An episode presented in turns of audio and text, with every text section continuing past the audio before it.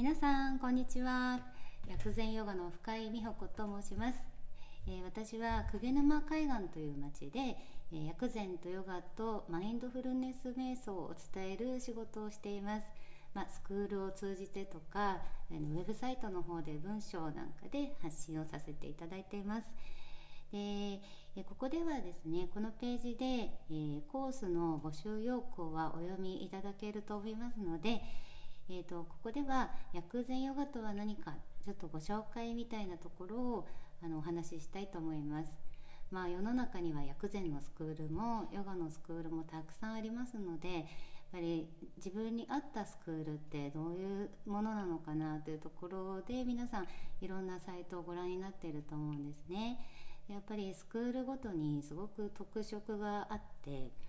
あのそのスクールでできることできないことって皆さんいろいろあると思うんですね。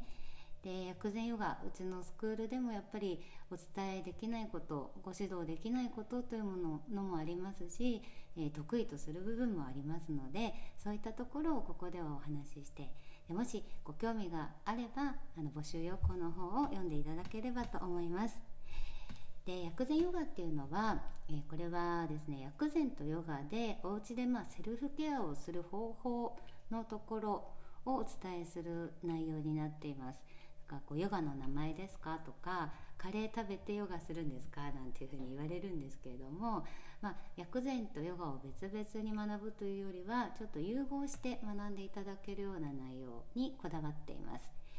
で調理実習はないんですねあのお料理は私個人的にはするんですけれども、うん、あのお教えできるほどというか料理研究家ではないのでむしろこうレストランのメニューの監修をするお仕事をさせていただいたりあと雑誌のレシピを監修したりというところのお仕事をしている形でレシピを考える普段の献立を作る考えるみたいなところにご協力できるような内容そんな薬膳になっています。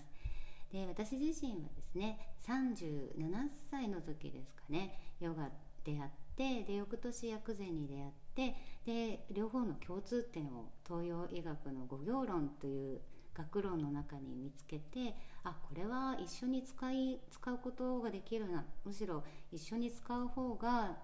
便利だなというふうに思ってそれで薬膳ヨガという名前で、ま、商標の登録を取らせていただきましてでそのメソッドをカリキュラムにしてお伝えしているその今回のコースもその一つになります。まあ、今はですねコロナなのでオンラインスクールのみになっているのでその Zoom にあまりまだ慣れてないという方も楽しめるようにあの全員の方がねこうコースの中でおしゃべりができたりとかあとどうしてもカメラに慣れてないという方はカメラオフでも参加できるような、えーと工夫をさせていただいてますのであの前職がもうちょっと私ウェブデザイナーをしていたのでその辺のこう使い方のところもあの遠慮なく頼っていただければと思っています。でちょっと薬膳とヨガの使い方がユーモラスかなとそんな風に言われることが多いのであのコースの検定検討の際にねどんなヨガとどんな薬膳が学べるのかというところをここでお話ししたいと思います。えーとまずヨガなんですけれどもあの、まあ、東洋医学のツボを用いるヨガで最近では経絡ヨガというふうに呼ばれていますで経絡ヨガの特徴は大きく2つありまして1つはポーズがないということですねツボのある場所を把握してそのツボの部分をピンピンポイントで十分に刺激することで、えーと、特定の症状を治すだから症状始まりのヨガみたいな風になっています。なので何々をポーズというふうな形で何かポーズを習得するようなカリキュラムがないということですね。なので、え2つ目のポイントが体が硬い方が効果が出やすい。これはそのツボがある場所を十分に伸ばせれば効果があるヨガなので柔らかいとツボがのある場所が十分に伸びたかどうかって割と分かりにくかったりするんですね。なのでポーズが上手にできなくても結構皆さんポーズの仕上がりはバラバラでおのおのツボが十分に伸びる体勢というのが違うのでそれがありというか体が硬くても効果はちゃんと感じられるというのが特徴かなと思います。で経絡ヨガを初めてお聞きになった方はそれに関する詳しい8分間の音声を8分講座で撮っていますので、えー、ページ内のリンクをたどってぜひ聞いてみてください。それからどんな薬膳というところなんですけどもえ、薬膳もこう食材を組み合わせてこれとこれをこれをこれを食べるとこの症状に効きますよっていうようなそういうものだろうなと。特別な生薬を使うのかなっていう印象の方も多いと思うんですけれども、まあ、それもそうなんですが、え、薬膳ヨガのヨガに関してはそんなにルールがありません。こう食べちゃダメなものもないし、まあ、これは薬膳もともとそうなんですけどもむしろどんなものを食べても体調が崩れなかったり太らないような食べ方のノウハウみたいなところをお伝えしていますでこれを組み合わせたらこの症状に効くもそうなんですがこの症状の時にはこんなものが食べたくなるという答え合わせ薬膳と呼んでいる手法なんかもお伝えしています。これはですねすぐに使えるんですね。どういうメリットがあるかって言ったらこの答え合わせ薬膳の使い方を覚えておくと薬膳を毎日続けやすいんです。なのでそこを重点的にお伝えしているという感じですかね。うん。まあ、その両方を合わせたらどんなメリットがあるかというところなんですが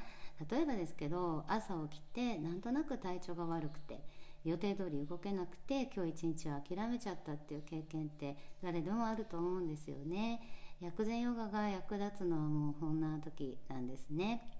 まあ私もそうだったんです。30代ずっと OL の間は頭痛頭痛ですぐ会社休んだりしてたんですけれども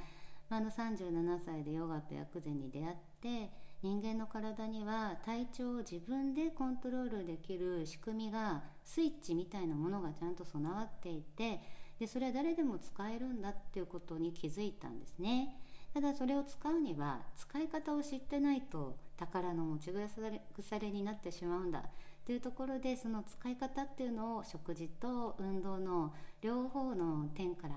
お伝えするような内容になってますなのでまあ覚えていただくとやり方を知っていただくと体調を諦めなくていい今日一日の体調を朝からお昼でも夜でもコントロールできるっていうところがこの終了の、えー、このコースを終了していただく時のゴールのイメージになっています。体調がねちょっと悪い日が続いてるとか寝れば治るっていうのを繰り返してるみたいな方がもしいらしたらえ、いつから始めるのでも遅いということはありませんのでご自身の体の機能を最大限に使うようなそんな新しい毎日をねあの迎えていただければなと思っています私自身がもう本当心と心と体がボロボロの状態で始めたのが薬膳とヨガでしたのであのもし今体調が辛い方いらしたらあの気持ちがすごくわかると思います。うん、なのでこう使い方を知ることでねなんかこう新しく自分自身の体が生まれ変わったようなね私が感じた感動を一人でも多くの方にお伝えできればいいなと思っています。ということで、えー、もしご興味がありましたら募集要項の方をご覧ください。無料説明会の方でも、えー、お待ちしています。それではまた。